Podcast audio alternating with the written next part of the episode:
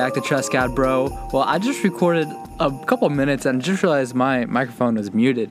But welcome back to the 12 Days of Christ Centered Miss, a Christmas Advent on relishing and reflecting on the gospel. And we just need it so much. We need it deep into our hearts. And um, if you got every item on the, the Christmas list for the 12 days before Christmas, it'd be $170,000. That's a lot of money. And um, but even more than that, even more than true love, we need the gospel. So I'm doing the 12 days of Christ centered miss. So um, even though it doesn't really roll off the tongue, because um, we need the gospel so much and we just are prone to forget it.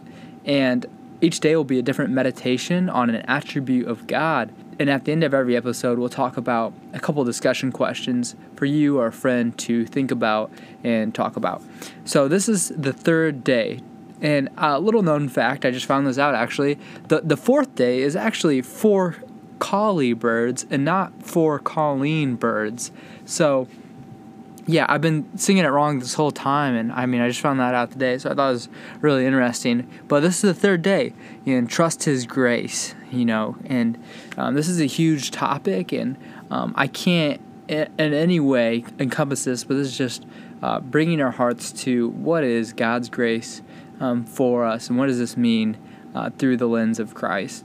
So in Ephesians 1, it says, He predestined us for adoption to sonship through Jesus Christ, in accordance with His pleasure and will, to the praise of His glorious grace, which He has freely given us in the one He loves.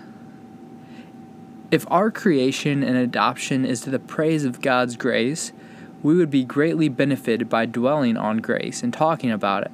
The grace of God is sweet to sinners. The whole salvation plan is focused around grace. The riches of God's grace that He lavished on us. For by grace you have been saved through faith. Titus 2:11 says, "For the grace of God has appeared, bringing salvation for all people." And understanding God's grace will propel you into joyful obedience to God. It is delight, not duty. If we are performing um, out of a sense of duty, we don't have the gospel the gospel frees us up. It takes burdens off and not puts burdens on. If we feel like it is a burden, we don't have the gospel. A theme from the last two days is the Psalms, because that's what where I've been reading recently. Because of this, we're going to dwell in the Psalms again about God's grace. Psalm 86 is a psalm where the theme of grace sticks out. It goes like this Psalm 86, a prayer of David. Incline your ear, O Lord, and answer me, for I am poor and needy. Preserve my life, for I am godly. Save your servant who trusts in you. You are my God. Be gracious to me, O Lord, for to you do I cry all the day. Gladden the soul of your servant. For to you, O Lord, do I lift up my soul. For you, O Lord, are good and forgiving, abounding in steadfast love to all who call upon you. Give ear, O Lord, to my prayer. Listen to my plea for grace. In the day of my trouble, I call upon you, for you answer me. There is none like you among the gods, O Lord, nor are there any works like yours. All the nations you have made shall come and worship before you, O Lord, and shall glorify your name, for you are great and do wondrous things. You alone are God. Teach me your way, O Lord, that I may walk in your truth. Unite my heart to fear your name. I give thanks to you, O Lord my God, with my whole heart I will glorify your name forever. For great is your steadfast love toward me. You have delivered my soul from the depths of Sheol. O God, insolent men have risen up against me. A band of ruthless men seeks my life, and they do not set you before them. But you, O Lord, are a God, merciful and gracious, slow to anger and abounding in steadfast love and faithfulness. Turn to me and be gracious to me. Give your strength to your servant and save the son of your maidservant. Show me a sign of your favor, that those who hate me may see and be put to shame, because you, Lord, have helped me and comforted me. Um, that's Psalm 86. And I know it's a, it's a big psalm, and I know it's a lot of um, things to go through, but I think as you were listening to it, um, uh, some things probably stuck out to you. And there's the repetition of Exodus, where God declares his character, character of being merciful and gracious, and how the Lord and how he's calling out for grace, and he seems like he's sinking, and David is um, seems like he's just crying out for help. And prayer 86 is a prayer that King David prayed when he was in trouble, asking. Um, it was after asking for God's protection at the beginning of the psalm in verse 2. So David later tells us what kind of trouble he was in.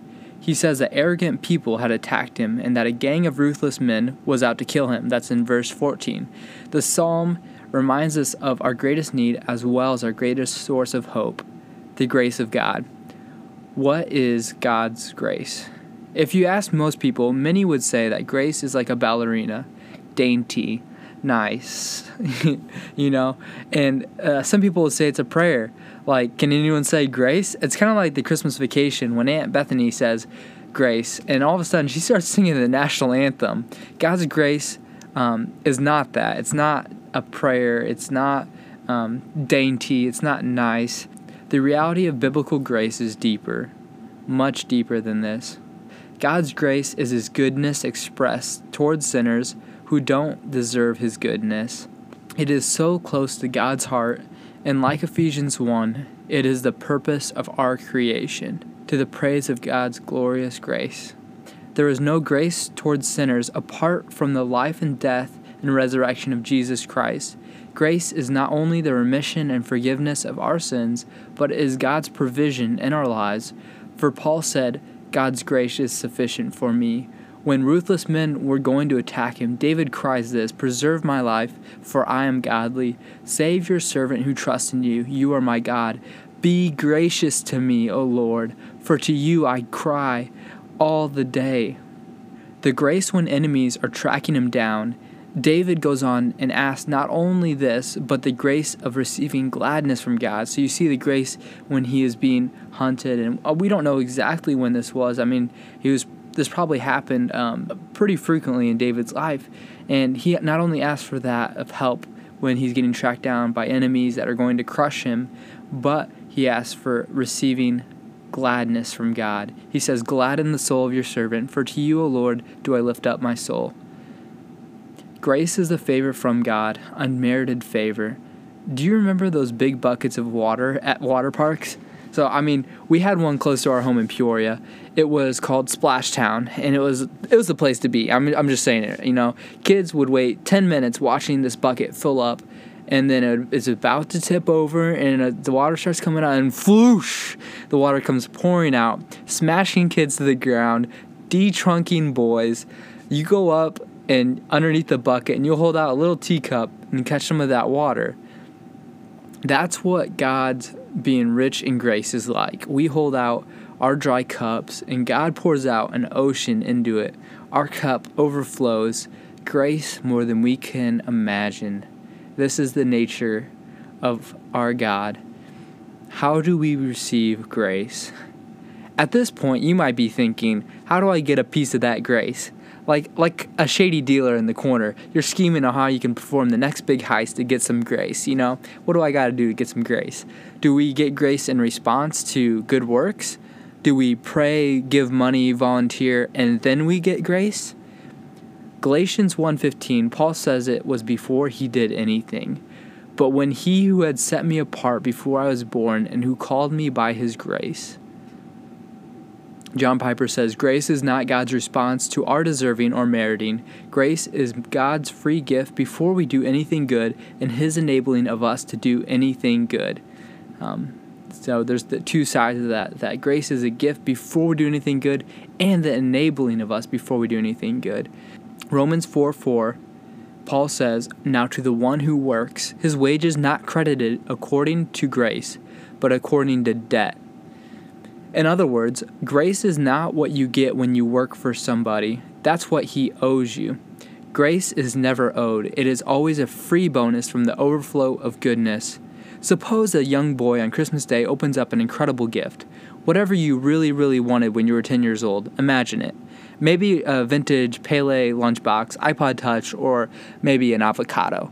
The, the young boy opens it up and begins to go into his room, gets all the money out of his piggy bank, and gives it to his parents. And he's, it, it and as he reaches, um, his dad says no, and it pains him to see that his son giving him this money. We got you this gift. You just received this gift. And the boy says, You mean I don't pay for it? Yes, it's a gift. See, payment would nullify the gift. If you could pay for it, which you can't, um, it would nullify it being a gift. Nobody qualifies for grace, it has to be received. We receive it through faith by simply welcoming it as a gift and relying on it. It is free and cannot be earned or deserved. It is received as a gift by faith, not merited by works. So then, where does this grace come from? I mean, this gift was bought. I mean, it surely cost a price, and that's what you're asking, what I'm asking. The forgiveness of sins only comes through the shed blood of Jesus, who stood in our place, who experienced the frown of God so that we could experience the smile of God. He made him to be sin, who knew no sin, so that in him we might become the righteousness of God. Oh, how I wish I knew these words as a new Christian. That I don't have to be a strong person. You see, I, I thought being a Christian was about being someone really strong, having lots of willpower, and, and that's not what it's about. Being a Christian is about getting to be weak so we can rely on God's strength and that we can just fall into his arms. We don't have to, to find something to, to balance us on because he wants to be that for us. And so take your sin, your moral fa- failures, and weakness to God, and his grace will be sufficient to cover all your sins and make you new. The freeness of God and his grace sparks an obedience that is not debtor's ethic. It is a joy that only comes from believing and trusting this grace through Jesus and not by works. This is what Paul calls the obedience of faith, which is basically that through faith we receive this gift and it causes joy and leads us to obey. So, this is in Romans 5, and this is how it applies to our life. Through whom we have received grace and apostleship to bring about the obedience of faith for the sake of his name among all the nations so when you receive it, you want to spread it. It's to the joy of all nations and for the glory of God. You want to share a grace that's freely received and freely given.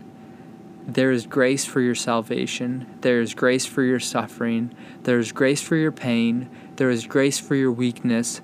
There is grace for your misery. There is grace for your fears. Trust His grace. So, as some discussion questions, uh, I wanted to ask how is the word grace typically used in our culture? And the next question is How would you define God's grace to someone who's unfamiliar with the Bible? If someone just walked up on the street and say, Hey man, what is grace? What is God's grace? And then, last question How does trusting God's grace give us confidence in our weakness? All right. Thanks to David Platt's commentary on Psalm 86 for the discussion questions and John Piper's May 10th, 1998 sermon on grace in the book of Romans for guidance. Thanks to my brother, Derek Rumble, for this awesome intro and outro.